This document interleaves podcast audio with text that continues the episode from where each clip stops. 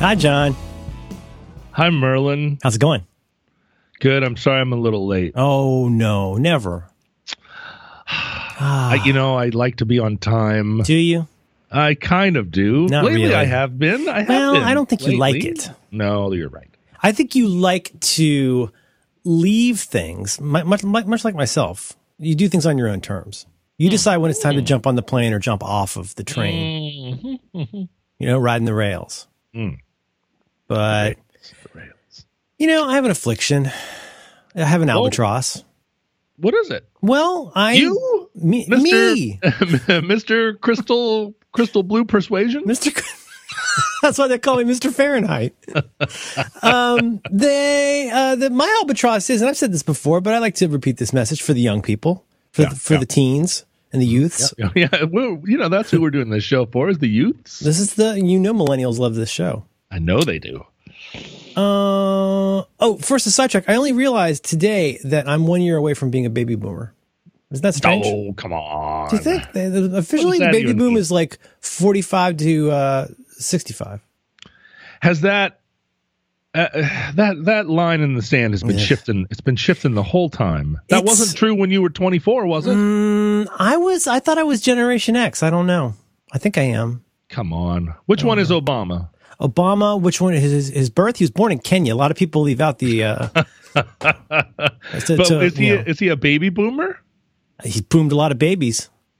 He's a killer with the drones. Where's my little thing? Anyway. There it is. I have an albatross. I have an albatross, which is... That you're a baby boomer? No, I'm not a baby boomer. I'm a big boy. I'm smart, not like everybody says. I got stepped over. Yeah, you can take care of things. And I am actually quivering in a chair as I say that. Squirming around. Oh, boy. Catch a fish. That's not how I wanted it. He was banging cocktails. Just two at a time. My albatross is that I was very late for everything through most of the years where I had a choice. I was always lazy, but then through the years where I had a choice to be better, I was still late for things. Into my 30s, I was late for things. Oh yeah, I didn't realize how sociopathic and disrespectful of my colleagues and friends that was, and I felt ashamed about it. And I don't know when it exactly happened. At some point, probably in my late 30s, I just made a practice of saying I'm going to be early for everything. I'm not saying everybody else has to do that, but that is like a value for me. It's like I'm very rarely late for things. And it's probably actually Syracuse and I have talked about this, wondering if that's a form of privilege, is the ability to demand timeliness from people. But that's not an albatross. Well, my albatross is, it's like the time that I went to see Night Ranger instead of REM in 1984. I feel like by accident or no. I had the choice. You get limited dollars, and I could either see Starship and Night Ranger, or I could use that money to see REM with the DBs at a soccer stadium. And you chose. I chose poorly. I got the wrong fucking grail. Starship. Yeah, they built this city. Well, the thing is, you made it sound just a second ago like you went to see Night Ranger, but you actually went to see Starship. No. As was often the case in the 80s, I was there for the second band. Oh, I see. In that case, I believe, the second time I saw Night Ranger. I also saw them at grad night. But the ticket said Starship. Oh, it was Starship, BW, Right. Yeah, right. Yeah. Similarly, like the time I went to see AC/DC just so I could see Yngwie Malmsteen. Wow, that's very unusual. Time I went to see, now my girlfriend was there for Billy Squier. I was there for the opening act, a little band from LA called Rat. Really? Lakeland Civic Center, look it up. Our good friend and friend of the show, Mike Squires, just played. He's got a little Instagram series where he tries to learn the solos of 80s metal tunes. Oh, I'm going to get on that. And he plays this, he learns it during breakfast, and then he records himself first take. Oh my God. And puts it on Instagram. It's is he just playing along with the record? No, so he got this thing that it gives him the backing track, but it takes the solo out. Oh my God. And then he sits and he's got his little guitar and his amp, and he's doing all these different songs. And he's driving me crazy because a lot of them, he's like, he's like doing Zappa and stuff where I'm like, yeah, fine and everything. Yeah. come on, why don't you do some songs that people really like, man, like the Eagles. Turn Up the Radio by Autograph. Anyway, so he's on there. It's very fun. It's very funny. Insert fart noise. Oh, insert fart noise. That's way better because there's a lot of noise pollution around the Mike Squires name. Insert fart noise. Insert fart noise. Anyway, he's very good guitar player. Yeah. But but what's nice about the series is that he's not such a good guitar player that you feel like, what an idiot. You know, like you're just watching some. Like one of those Japanese prodigy girls. Yeah, it's not like you're watching Peyton Manning. Yeah, like Peyton Manning play guitar. Yeah, do whatever he does, throw baseballs or whatever. It's he gets it in the hockey net every time. It's triple double. He's somebody that it's obviously like hard, and he's like trying real hard, but he's doing it out of love. Yes, and he's good. So it's like he pulls it off like 89.9% of the time. But you know, it's the show. He's showing up. That's what I'm saying. He's showing up. He's showing up. He's delivering some quality content. Yeah, he's doing something. You know, it's not just photographing his coffee. You know. Yeah, exactly. It's not like here's my picture of my dog lying in bed with me again. Oh. Come on. I don't know. I like the dogs and the babies. I know you do, but this is your albatross. It's my albatross, but I'm there on time. I'm here for this. Yas Queen. I am. So that's why I am like this, I think. And now I am compulsive about it. And now, of course, it's hard because my youngster is she's pre-afflicted. She does not have the punctuality. Right. Gene. Right. It skipped her. Right. And so that's a struggle for me. And then I get. So now you guys are push and pull all the time. Push and pull. I get a little bit keyed up. Because you can't. The thing is that you can't explain how important it is that, like, if we need to leave the house by 7:30, I mean, if we made it at 7:31, like, you know, like I like to say, you know, Apollo has crashed. Like that's it. You don't get it. You don't get another chance at this. This is like an Interstellar type situation. You got to get inside the 5D bookcase and get this shit figured out. And you're not going to do that if you keep showing up at 7:39, because you know every day you do that, you're building the late muscle. Late muscle. Where's the late crown? I'm not going to look it up. Late muscle. Is it R. Kelly? No. So good, but no. So not even close. So that's why I'm like that. Yeah, you know, I'm not privileged, though. I'm not privileged. I don't demand other people. I just make a noise like this. Yeah, I know you and Syracuse are very concerned about whether or not you're people are doing it right. Yeah. You know, I've been through it a lot of times, a lot of different versions of the feeling that being late is disrespectful and being late is, you know, all these things, right? Like as you just described it, but you know, and it really is. And I've experienced it, first, second and third hand. People have explained it to me. People have lectured me about it. I also have been made to feel the quiet shame of it. Because in this case, I'm your mom and Eleanor is you. Yes. Am I right? You're my mom and Eleanor is me. Yes. Yeah. So it's like one of those SAT things with the colons, right? Because like the situation is with your mom just is not late for stuff, right? No, she's not late. She's up at 5. She's not late. Well, she's just not late. Somehow she is never late. I mean, but I had. Does it seem like a magic power to you? Well, getting up at 4:30 in the morning seems like a magic power. Yeah. You got to change. You got to move some stuff around if you're going to get up at 4:30 every day. Well, you have to just be made out of a different kind of material. Helps to be from Ohio. But like it's interesting because getting up at 4:30 in the morning every day seems like a secret power, whereas my secret power, which is staying up till 3 in the morning every day, does not seem like a secret power. Do you feel like you don't get credit for that, John?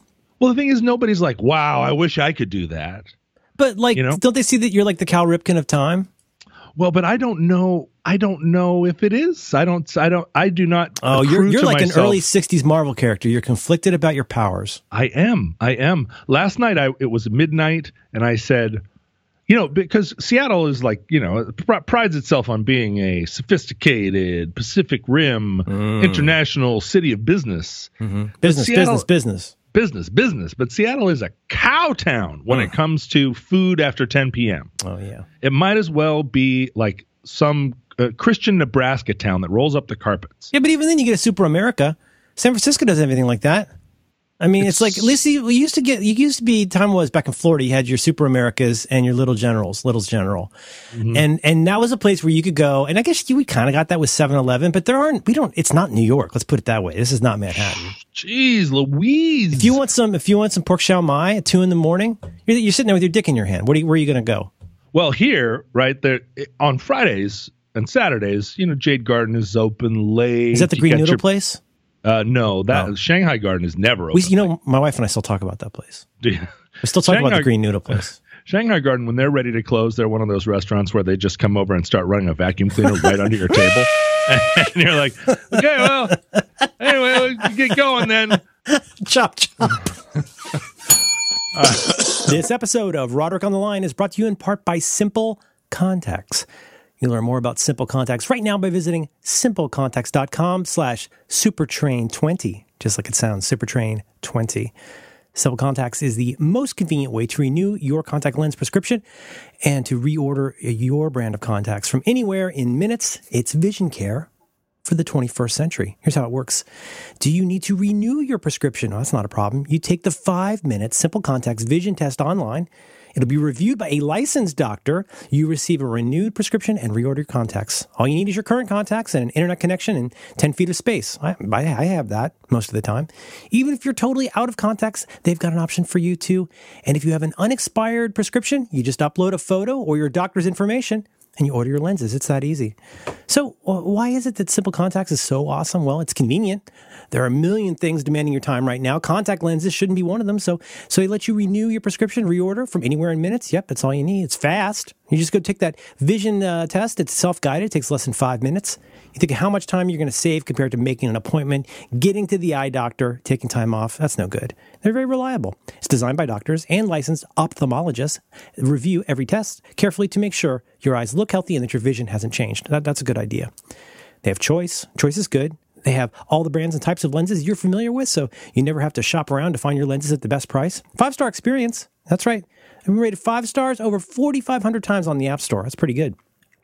And so right now it's summertime. There's no shortage of reasons to have contacts on hand. You got beach days, vacations, outdoor activity, wedding things, the stuff where you got to use your eyes. Well, you use Simple Contacts to stock up for the season. That's a good idea.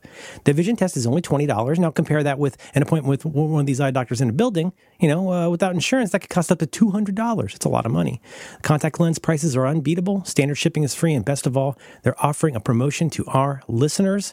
Right? So what you do is you got to go to simplecontacts.com/supertrain20 and use the offer code supertrain20 at checkout. That's going to get you $20 off your contacts. Now, we do need to remind you that this is not a replacement for your periodic full eye health exam. You still got to do that. But right now, you should go to simplecontacts.com/supertrain20. Our thanks to Simple Contacts for supporting Roderick on the Line and all the great shows.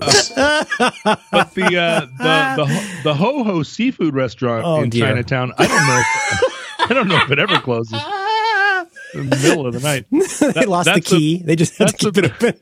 That's the place where the guy, late at night, 3 o'clock in the morning, you can go in there and, I mean, I don't want to like give it away. I don't want to bust these guys, but no law enforcement is probably listening to this show. Okay. But they will definitely serve you a teapot of beer if you winkle. I thought you were going to say mahjong, but teapot of beer is pretty nice too. Yeah, you're just like, can we get 3 pots of tea? And the guy's like, oh sure, you want beer? It's after hours. Yeah, nobody's drinking tea at that time. That's crazy. You would drink tea that late. I do. I drink tea all night. I drink it all day. My wife does this. She knows this is weird, but I shouldn't say this, but like she has trouble with sleep sometimes. Yeah. And she gets up and she looks at her phone and makes coffee. Because as soon as she's out of bed, she wants a coffee. You're talking about if she's 3 o'clock in the morning? It could be 2 in the morning. Oh, she's a badass. I know the feeling though. I know the feeling of like, I'm not even, you know, because like coffee's the new bacon. It's like, shut up. But like at the same time, it's like, yeah, I really like coffee. And like when I get up, coffee's the new bacon. What does that even mean? Well, you know how the internet kind of ruined bacon? I guess. I mean, as a topic, you know, there's certain kinds of things. Because they put bacon on everything. Well, there's certain kinds of things you can't even discuss anymore because it's been so memeified that it doesn't really, it's lost its pride of place as a physical item and has now just become in the realm of like Urban Dictionary. Yeah. Yeah. You can't even talk about a donkey punch anymore without somebody making a joke. What is a donkey punch? I'm not going to say. I'm going to cut that out. The thing is, I like coffee. Now, yeah. Okay, so I sleeping. I like coffee. I like tea. I like the Java Java and it loves me. Coffee and tea and the Java and me. A cup, a cup, a cup, a cup, a cup. Now I learned my coffee and tea. Oh, it's early. So that's the lateness. That's your mom, Ohio. I want to be, I like to be managed. Oh, superpowers also. Well, one of my superpowers is that I actually don't mind being managed. If you are managed, if you're clever about it. Yeah. Here's how you clever manage me. Don't tell me the truth. Okay. Right. So if I have to be somewhere at 9, tell me I have to be there at 8. Oh, that kind of management. Okay. I don't mind it. I honestly don't. You don't want to be hectored that the clock's ticking tick-tock. I would much prefer to show up to a thing 20 minutes late and find that I was 40 minutes early. Like that. I love that stuff. I walk around. You've been to my house. Yes. Every single clock in my house is set to a different time. Oh my God. And that would be very upsetting to me. The clock that I don't like it when the microwave and the radio don't agree. The clock that is closest. My eyes just keep shooting back and forth, saying which one is closer to truth. Oh, don't you just sit there and wait for the? I think there might be drift. I think there might be Tokyo Drift on my devices because I try really hard. I'm listening. I got Morning Edition on. I'm waiting for the top of the hour. I'm looking at my watch and I try. I hit it at just the right time so it'll match up. Yeah. But then somebody unplugs the microwave and guess who has to go fix the clock? Oh, you have to stand there for an entire 59 seconds to wait for it to come back around. Wall demon dogs until I fix it. Well, so the closest clock to actual time in my house is still 10 minutes fast. Okay. But if I look at my phone, everything goes out the window because I can't set the time on my phone. You can't fudge a phone. It's set by the nuclears. So, but I walk around. I'm always trying to fool myself like, oh, shit, it's almost 5. And then I throw everything together. And I run your mind? How do you not lose your mind knowing what time it actually is? That to me, now that is like a superpower or a supervillain thing. I would completely lose it if I didn't know what time it was. Time is a flat circle. It's a flat. So we just watched Interstellar the other night. Oh, it's such a great movie. My daughter liked it. She actually liked it. Well, of course, because it's for children. It is a children's movie. This could be the last crop for okra.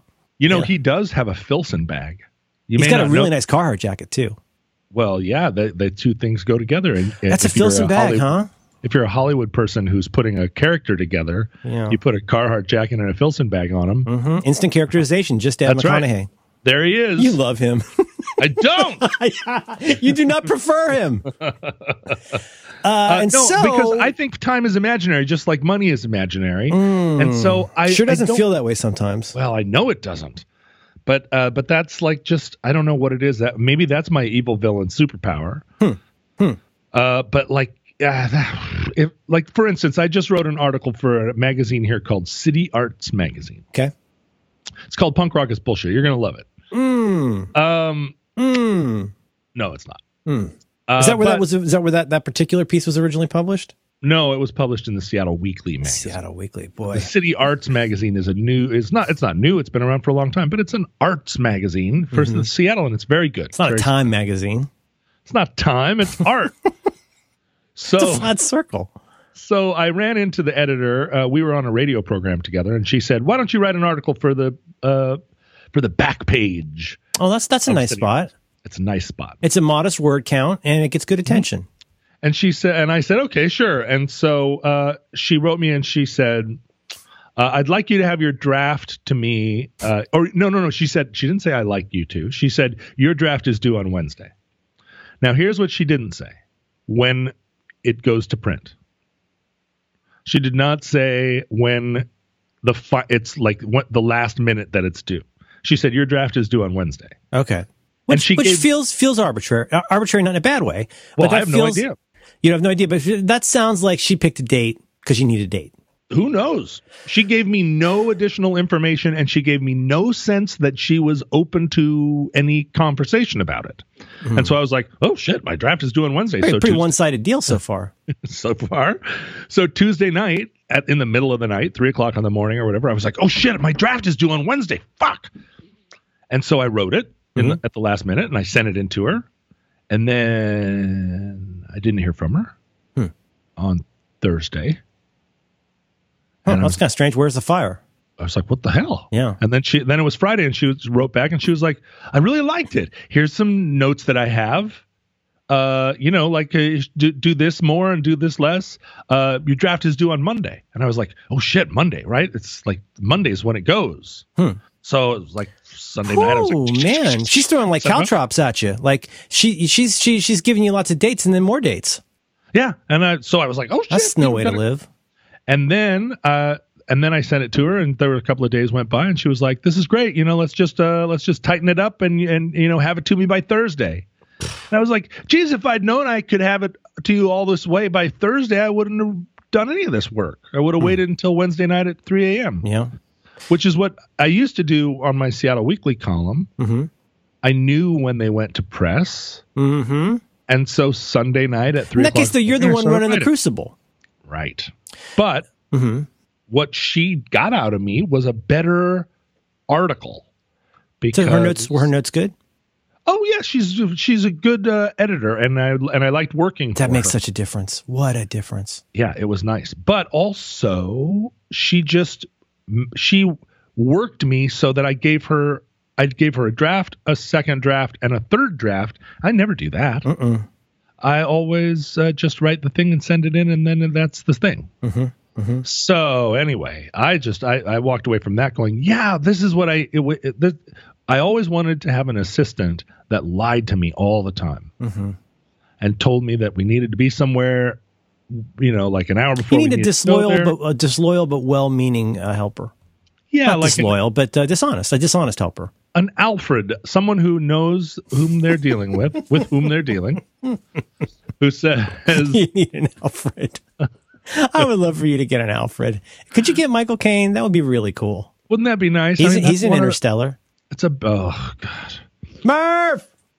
It's one of the great things about being super rich is that you have a loyal... Like, think about Dudley Moore. I do. I could use a Gielgud. Right? I mean, think how dry his humor would be in your life. Ugh. I'll alert the media.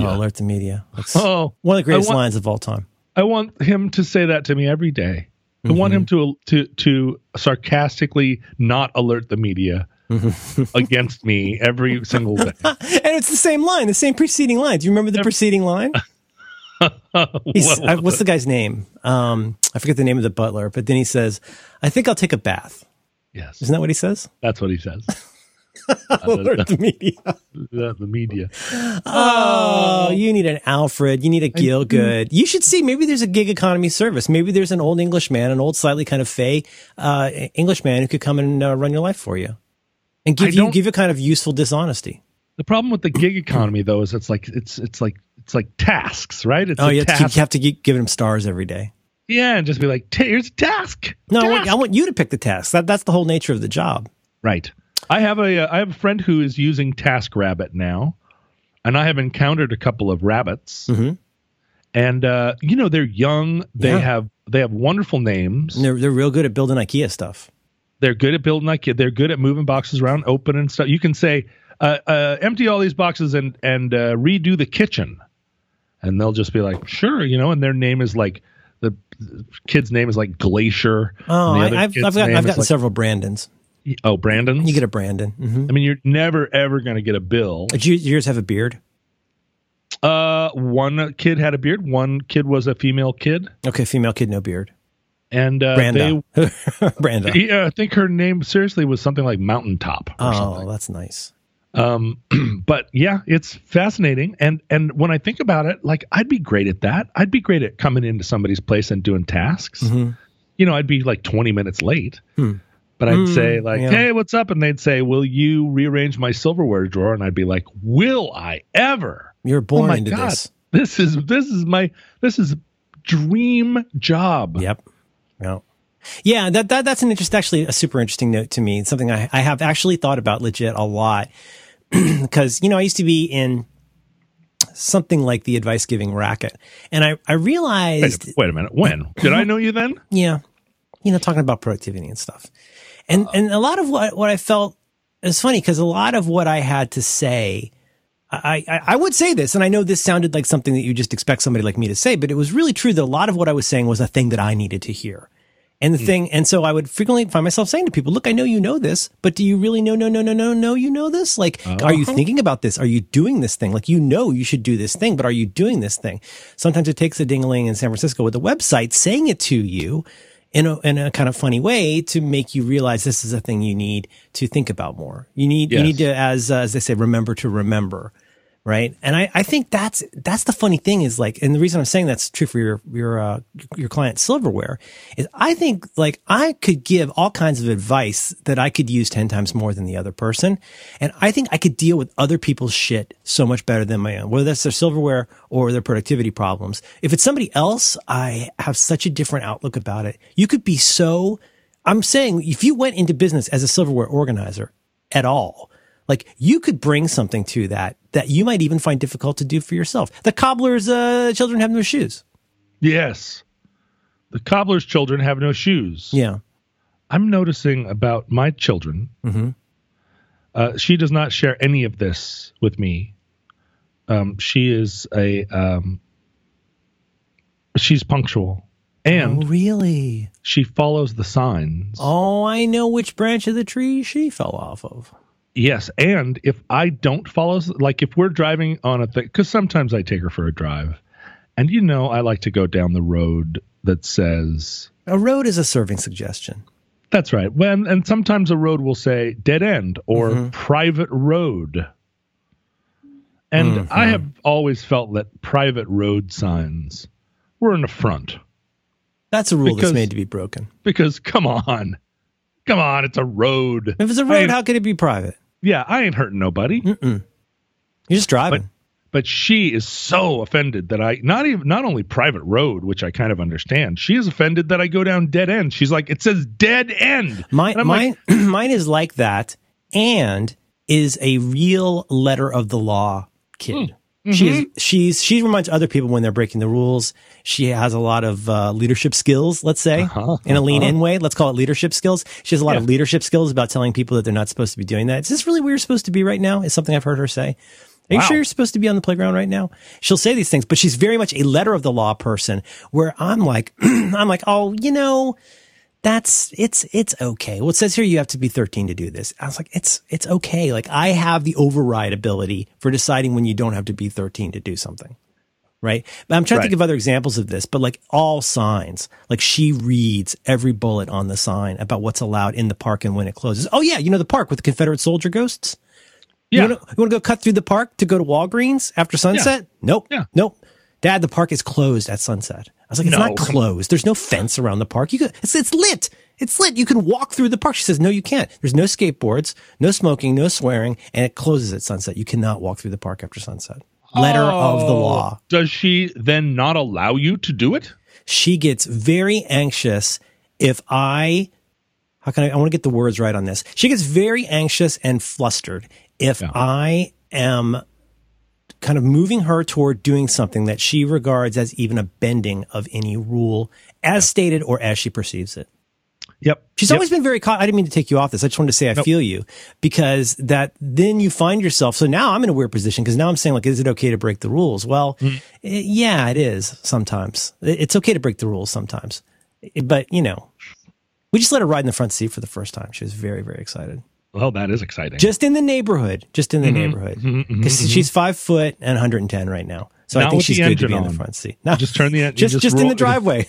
Just rolling. And how does you want to take your privately owned automobile that you pay for with your money and you want to just go a little bit, just a tip, just get a little bit into a private road.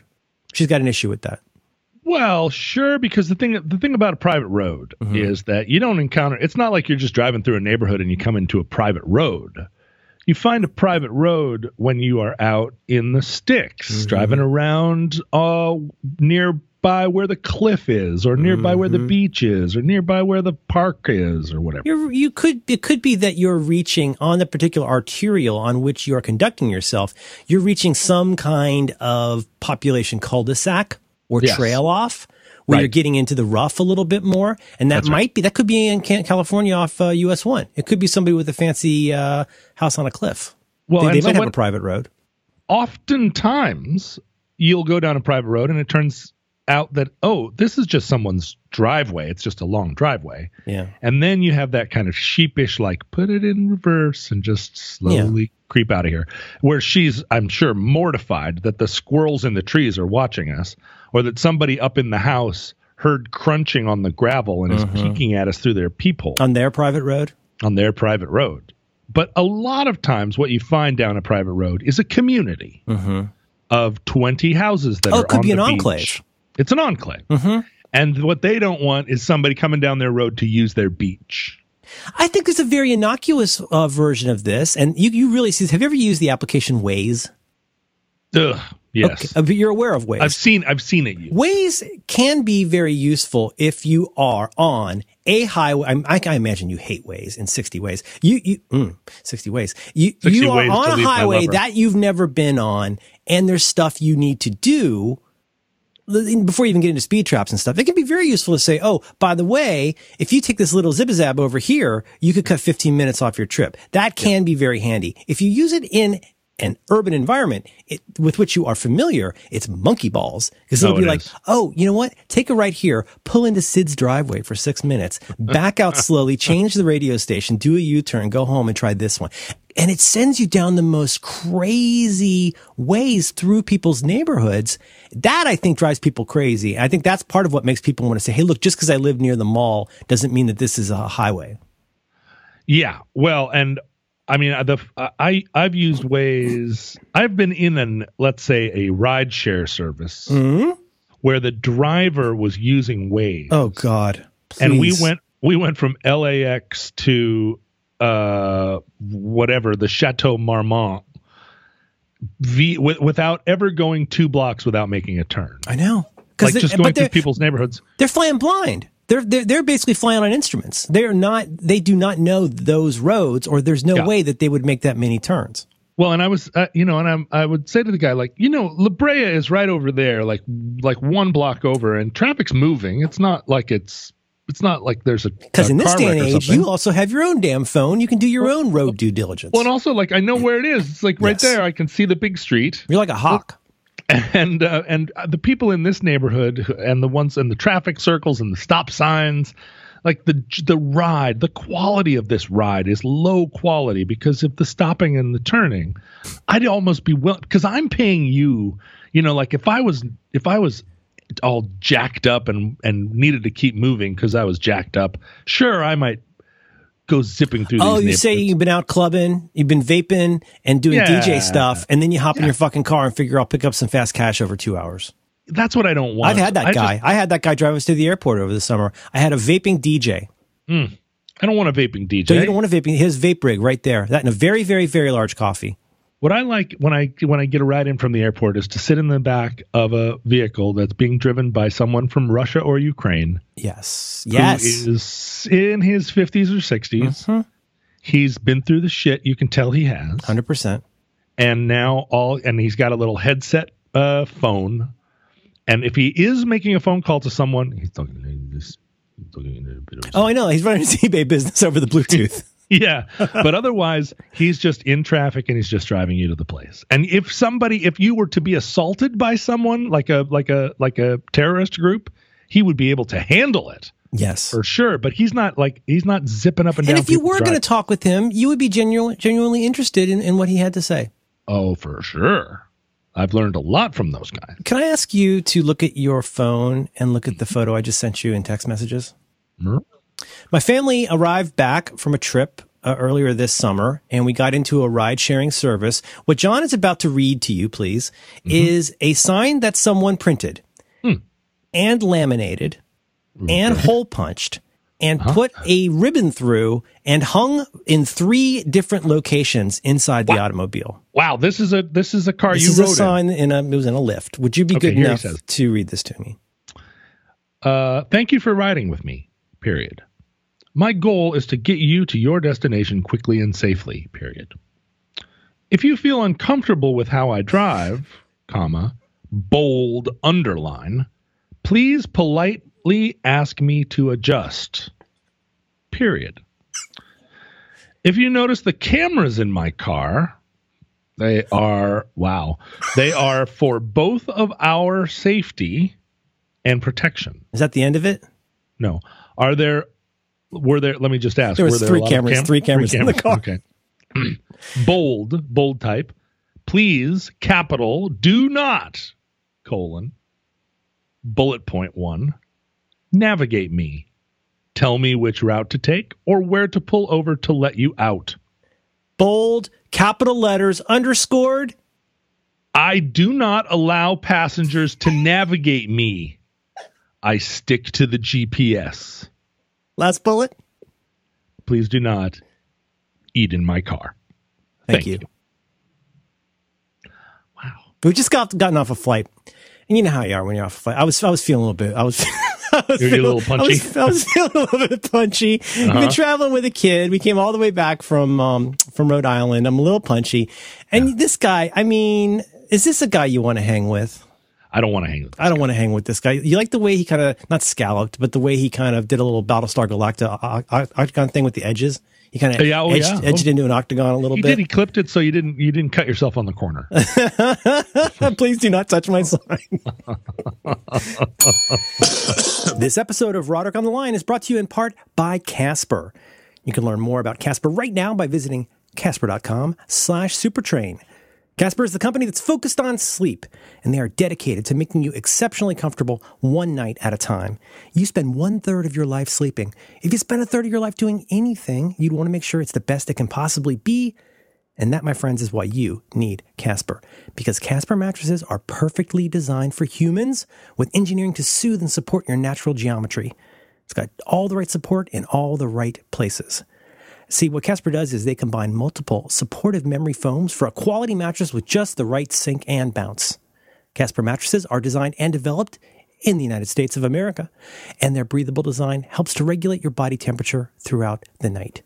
And with over 20,000 reviews and an average rating of 4.8 stars, Casper is very quickly becoming the internet's favorite mattress. Now, this is what you need to hear. You can be sure of your purchase with Casper's 100-night risk-free Sleep On It trial.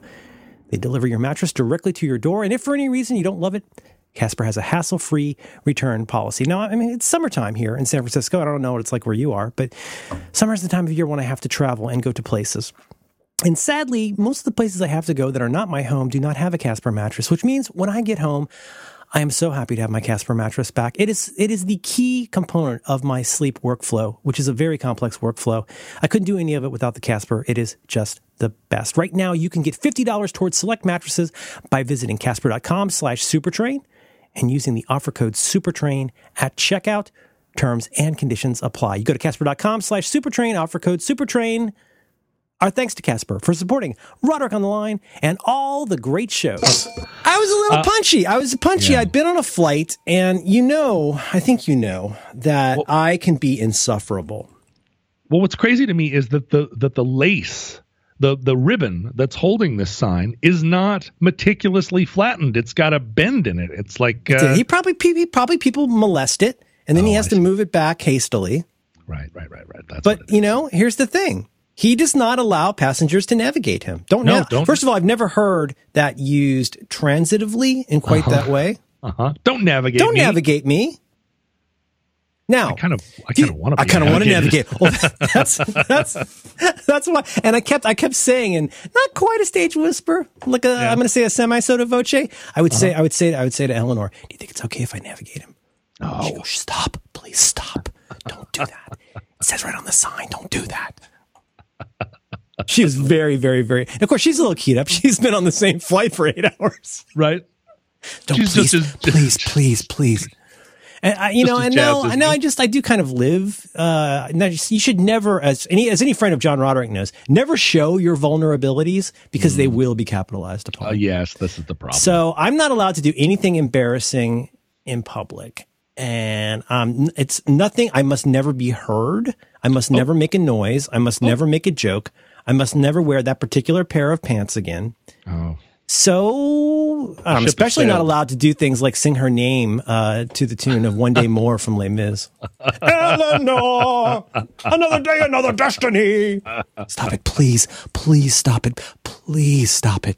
Well, so I have noticed this now about my little girl, the exact same thing. And at first it was that she was, that she was like embarrassed by things I was doing to be intentionally embarrassing. But yesterday, I'm sorry. I'm just catching up. You're saying when you did dad stuff. Yeah, when I did dad stuff, she was embarrassed, and they very quickly bring the plates out from the kitchen. You go, "What took you so long?"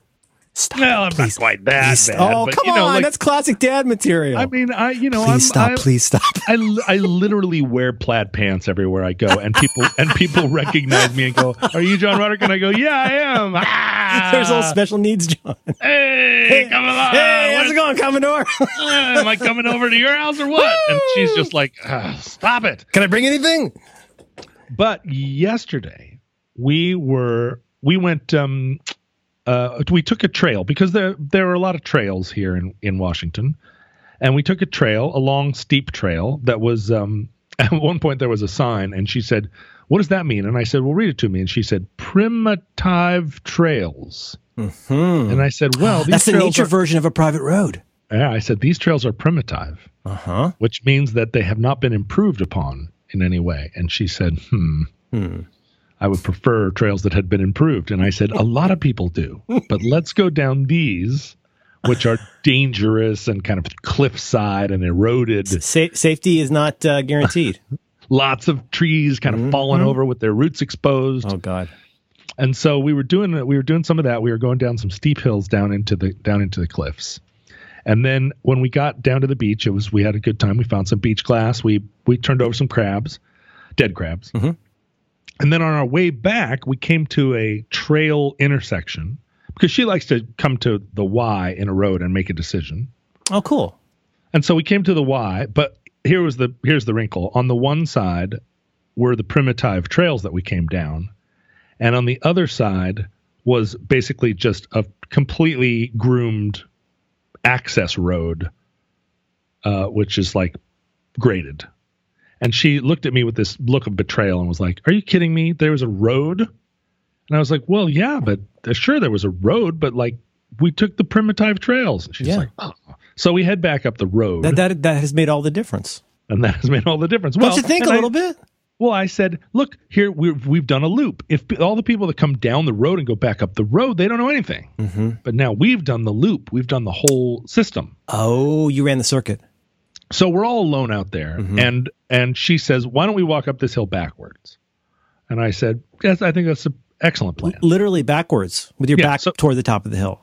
Right. So we turn around, and it's much harder to walk up a steep hill backwards. It works out a whole different set of your body parts. That's right. Mm-hmm. And we're experiencing that, and we're talking about our feelings, like, "Oh, it hurts." Yes, it does.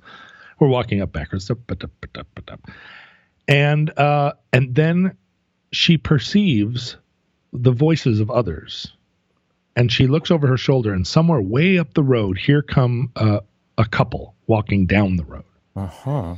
And she says to me, so we're still walking backwards, but she looks over and she says, "Let's turn around and walk forward." Oh, right, of course. And I said, "Do you want to turn around?" So, but we're still walking backwards. She hasn't turned around because she understands that like we're on a mission. Mm-hmm. So in order to change the mission, we've got to arrive at a quora. So, but to state the obvious, she doesn't want to look weird. Well, this is what I'm trying to figure out. So I said, "Do you want to turn around right now and walk normally because you're tired or because you don't want these people up here to see us walking backwards like weirdos?" And she said, "I don't want them to see us." Mm-hmm. And I said, "Okay, ready? Turn around." So we turned around and we walked past them like normal people. Mm-hmm. Oh, hello. Mm-hmm. Nice day. Yes. And then once they were out of sight, she was like, "Okay, now we can walk backwards again." And it was a real, like, I learned a lot about her in that moment. And I've been thinking about it ever since, like that my instinct is to absolutely dad embarrass in all these situations, right? Like yeah. to turn to, you know, to be like, no, we're the backwards family. And, you know, just there's a song like, and a fancy dance. Yeah, right. The worst. But like, but no one has, or at least I definitely have not taught her this, right? This, she either was always like this, which I think she was, or she, you know, or she's learned it from my mom or from her mom or somewhere, you know, but shame is very easy to pick up. Right. And she did not, there was, she, this was very simple, very basic desire. She saw other people, and all of a sudden the thing that we were doing that had been fun and interesting was now no longer cool, and we needed to flip it around. Mm-hmm. But then she was quick to go back to that's it. The part I love. It's disappointing. It's you know, when you're a kid, and especially when you're a girl kid of our daughters' ages, like that's not unusual at all to not want to be seen. Like I don't think that's unusual at all, but I'm super pumped that she went back into it. Well, so she didn't continue to carry that feeling of like, I don't want to look weird. No, it almost felt like that. The shame went with those people, you know, like it was their problem, not hers. Right. But I'm trying to figure out, like, how am I going to, because I just all of a sudden pictured, it was like one of those, it was some Peggy Sue Got Married outtake or something where all of a sudden I'm sitting in the car dropping her off at some dance and she's like, drop me off around the block or whatever. Oh yeah. That's like, real. Yeah. Get ready for that one. So I can remember a time absolutely. when I didn't want to look like a dork. Somewhere along the line I lost that. I think I strove to lose it. I think it is totally normal. And I think, yeah. I mean, boy, you're going to hate me for saying this just because it's on my mind a lot. It is a certain kind of privilege. The ability to be a weirdo is something we get to do. I treasure that. I love being a weirdo. Not everybody gets to be a weirdo, because if you're a weirdo, you might run into trouble. And that really sucks. And I think it's a message a lot of people get. Again, I think especially young women get this message of like, don't be a weirdo or there's going to be consequences. You know, but then there's this other thing. This comes out. I sent you a screenshot from that book I was reading, I think last night, this book I've been reading about anxiety. And I'm not sure it's like the smartest advice in the world, but it's definitely very intriguing and reminds me of you. You know how you talk about when you're feeling bad or you're feeling uncomfortable, like how important it is to sit with it. Yeah. Is that fair to say? Is that a fair characterization? Yes. That's kind of a lot of what this guy says is that one feeds their anxiety when they try to escape it. And that anxiety in the true sense of like, well, you're not literally feeding it, but anxiety works by anxiety does not care what it is that you are anxious about. It exists only to cause bad wiring between the front of your brain and your amygdala and to keep that bad wiring going for as long as it can. So to cut a long story short, this guy's advice is to do something seemingly silly. It's a little bit serenity now, but the idea is as soon as you have these feelings of anxiety because of an event or the thought of an event, he says you need to find a phrase that you can say to yourself that is the exact opposite of how you feel. You need to start rewiring that connection. And he encourages you to say something, to sub-vocalize something to yourself like, this is exactly what I wanted right now. And to like embrace it and to walk toward that thing that you are anxious about, knowing that you will continue to feel anxious. The example he gives a lot is people who have terrible fear of flying on planes, worry about having a panic attack. And as soon as they feel their heartbeat going up, it just gets worse, right? Because now the feedback signal is that you are going to have a panic attack and you will die probably of a heart attack or you will suffocate because you're on a fart tube full of long pigs. Right. And his again, I don't know if this is super great science, but I think it's a very intriguing idea is that instead of the more you try to run away from the thing that you're anxious about, the more anxious that you will become about it. It's almost like a form of procrastination where you get rewarded for not getting caught. Mm-hmm. And I don't know. I just think that's such an interesting idea. And it does make me think a lot about how we got to where we are. You know, however we end up being terrified of the fart tube full of long pigs, like how do we get there? How do we get to where some combination of fear and shame and all those kinds of terrible feelings you get in your youth, like end up sticking with you your whole life where you're like revisiting. I feel like I'm not trying to be all like Freudian. I feel like you do revisit some trauma or traumas over and over and over. And the only thing in this world that matters in a clutch moment is love like that. Is I cannot I cannot handle having to have that feeling again. And just that thought alone is enough to have you running the other way, sometimes backwards up a hill. Yeah, I was a skinny kid mm-hmm. until I went to live with my dad. I'm sure I've told you this. He didn't make the eggs right. Yeah, he screwed it all up. But from the time I was in fifth grade to the present, I have had a voice in my head that said, that was telling me I was fat. Mm-hmm. And I've never not thought I was fat from the time I was in fifth grade to the present. And sometimes I'll look at pictures of myself at some point along the way and go, you were so freaked out that you were fat and you just were normal. It becomes like your default thought. Yeah. It's fair to say, like, it's not something that just occurs to you a couple times a week. It becomes something where there would have to be some other message that's more important to push out the I am fat message. Well, and what the I am fat message was it came into play every time there was a girl I was interested in, every time there was a sport that was about to get played, anytime there was someone there who was good at sports. Mm-hmm. Anytime there was the suggestion that we would go swimming or that we would a shower down to get an A. Yeah. Or that we would change clothes or that, you know, I know that's shame. Anytime. I mean, it just was a constant. It has been and is still a constant friend. The little niggling voice that I'm fat. And I've tried 1,000 times to eradicate that voice by saying something else. And all of the, you know, anytime you pick up a picture of me from 2000 or from 1995, when I was basically living on a can of chili a day and 14 beers, but well, you know, I was, that's why they call them empty calories. Yeah, and I'm like, you're not fat here, but I remember then thinking like, well, it's going to be really hard for me to be a successful musician because of how fat I am, mm-hmm. and nobody wants to watch a rock show. Nobody wants to watch a fat man rock. Yeah, about a big fatty, right? And you know, and still like I imagine it as a component of when other people are like, is he attractive? Well, I mean, yeah, for a heavy guy. Yeah. And how to switch those, because that is a voice I do not want in my daughter's head. I know. And like, if she doesn't want to wear like plaid pants, and it appears she does, she so far has not figured out that there's a normal style and then crazy style.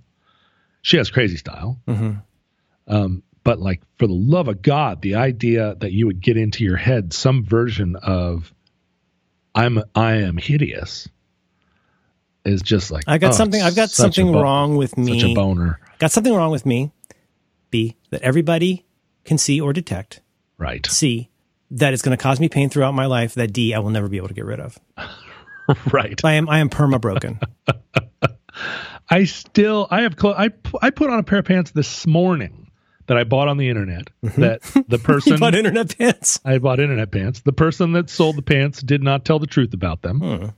They came and were a different size than they were meant to be, and they don't fit. And rather than A, send them back, B, throw them away, I put them over a chair and thought, well, I might be able to wear these pants after I lose 25 pounds. Mm-hmm. Unfortunately, with this pair of pants, I will only be able to wear them after I lose 25 pounds and 4 inches of height. But and I'm unlikely to do either of those. Do you look like the Incredible Hulk in them? I do. Okay. I do.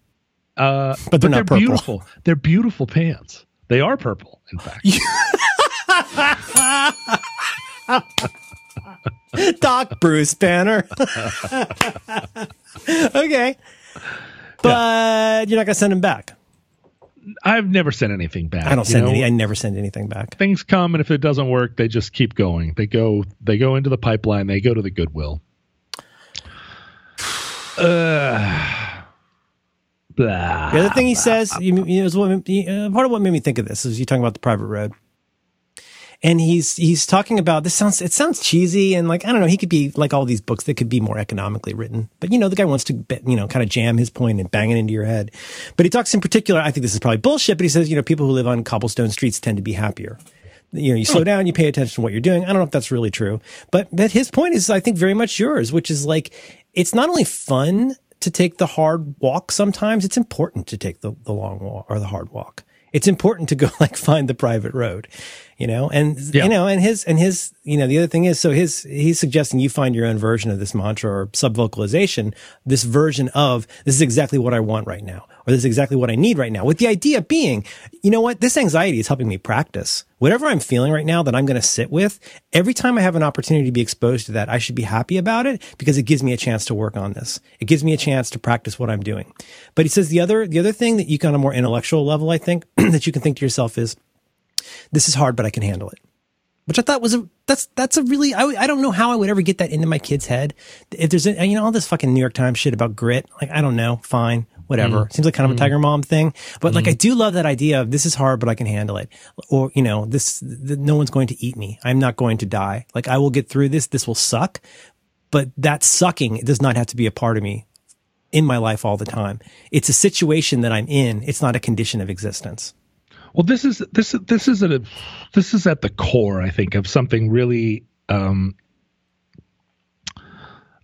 something really key to me trying to unlock my future, which is that up until this point in my life, I have never, that there is in my cosmology, there is a point to life, and I haven't figured out what it is, and I am definitely not succeeding at it. Now, there are lots of other versions of life that I have seen, both in traveling and in knowing other people, where it does not appear that the other people think that there is a point to life beyond making it and having fun or getting it done, or, I don't know what is motivating people. Like I had a friend I was talking to the other day, and they said, I tried living in Colorado for a while and it was great. It was like, we were skiing, we were going out, we were living. But after a while, I just felt like we weren't doing anything. Like every day we were doing, we were going, but it was all just in the category of play. And this was their lives. It wasn't play. How they were living. Mm. And when you go to the tropics, or you go on vacation, yeah, exactly. And you're in it, but you're in a town where the people there are living. They are the people who live there year round, and their job is to accommodate people who are there on vacation. Yeah, and you see them working to provide vacation experiences for other people, and really the working and their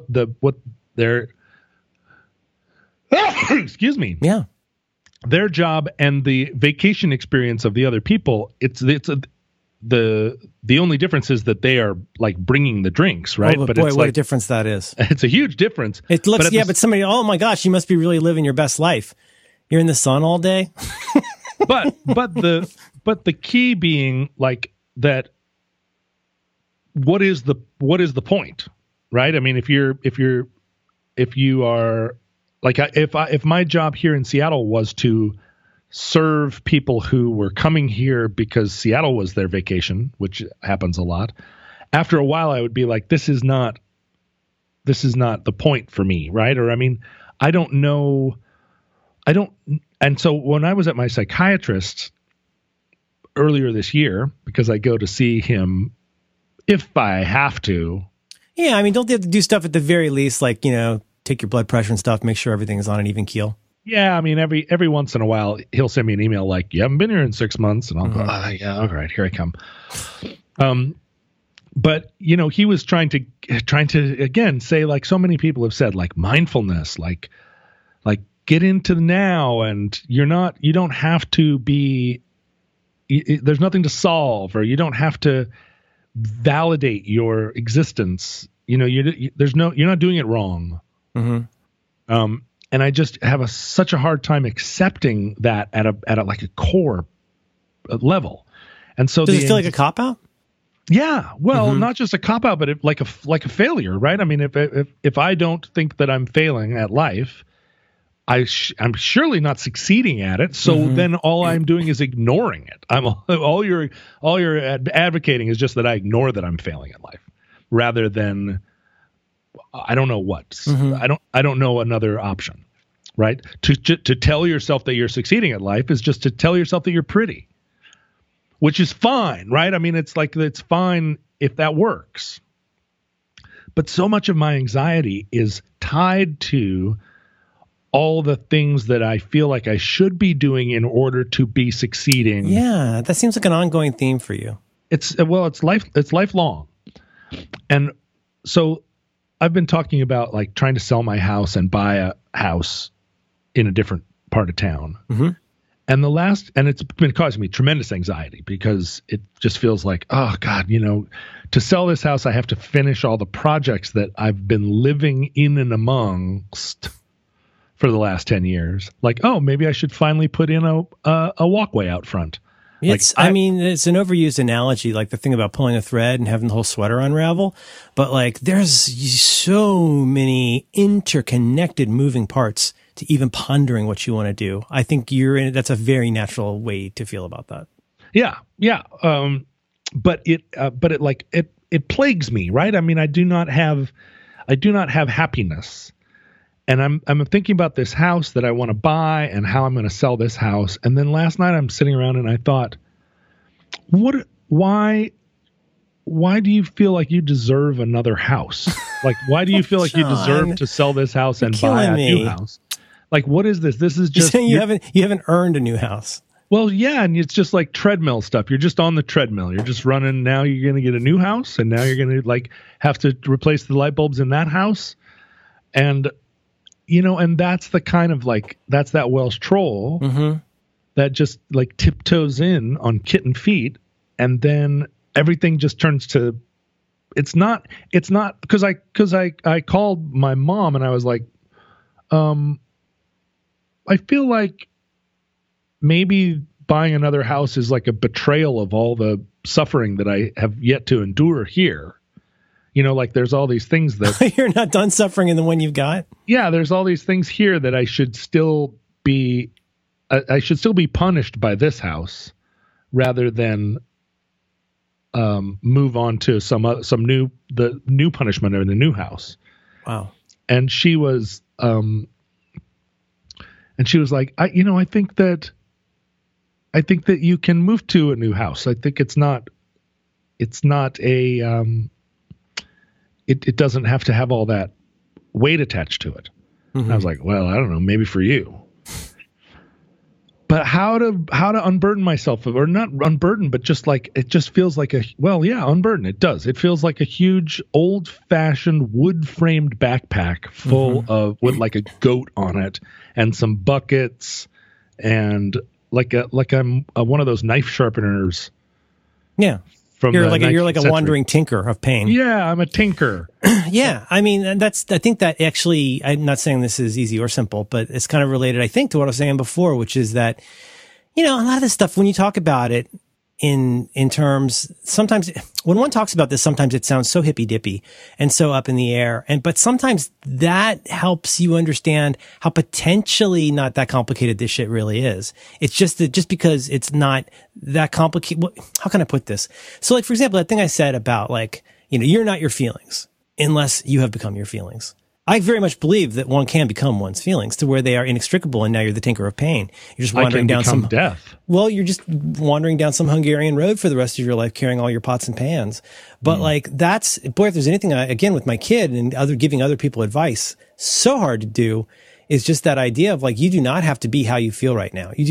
How you feel right now, even if you felt that way for 20 years, doesn't have to be how you feel forever.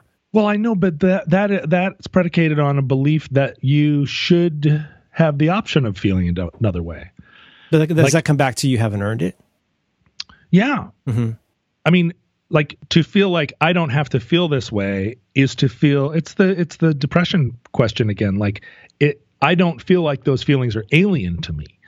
So feeling like they're upon me and I can shrug them off requires that I not feel like I deserve them, which I do feel. And so, and a big part of my worldview is that people let themselves off the hook too easily.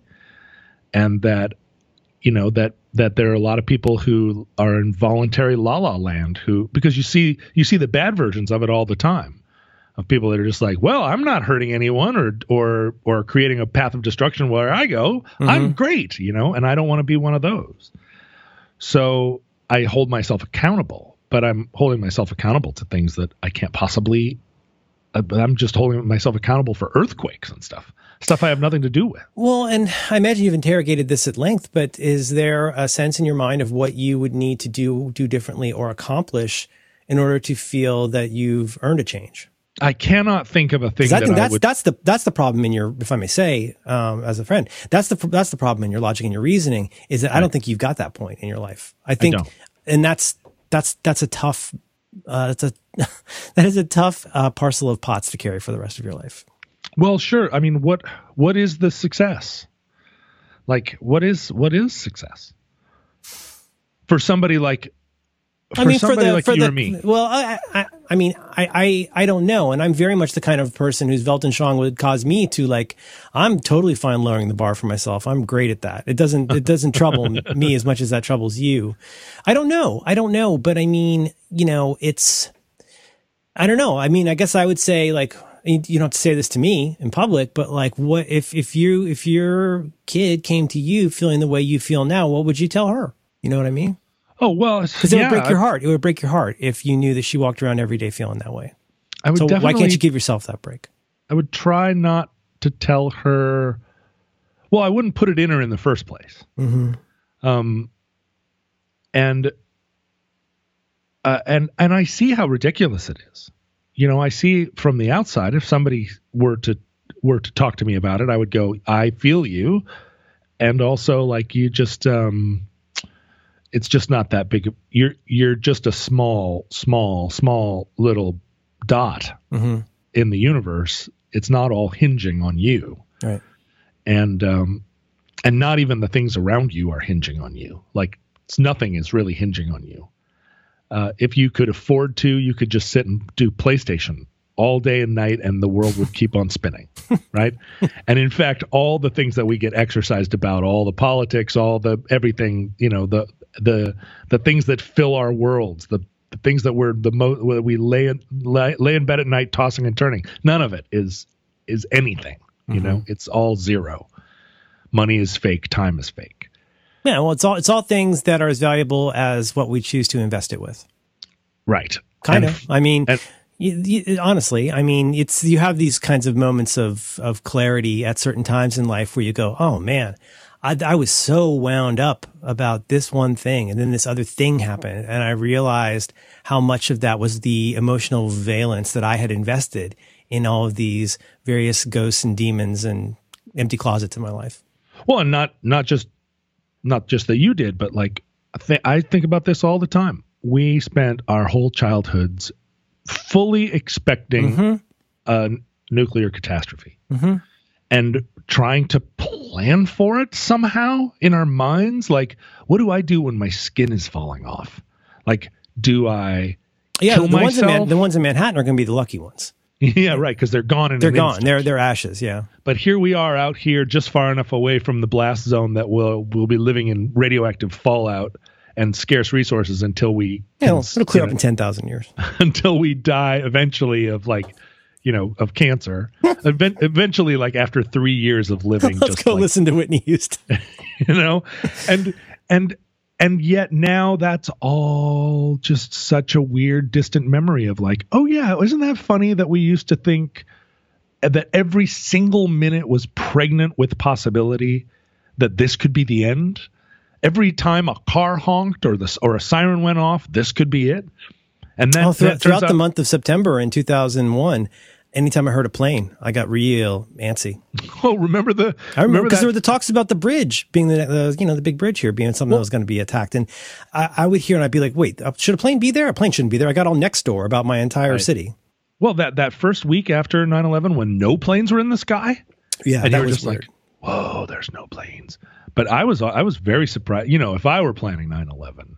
Yeah, I wouldn't have just done all that in New York. I definitely would have done a Pan America. I think in the, you know, tower. with the time behind us, I think we all probably would have done 9/11 differently, knowing what we know now. You could have caused a lot more confusing disinformation that people would still be figuring out. Oh my God, you absolutely could. You could. There's so much really, stuff that really where you can scoff people. At the jet fuel steel beam people who are dinglings, but like you could have, knowing what we know about what people can be. What even average intelligence people could be convinced of nowadays. Yeah. Yeah. We got off lucky. No, I shouldn't have said that. But I would say, okay, listen, I'm not saying 9/11 wasn't bad.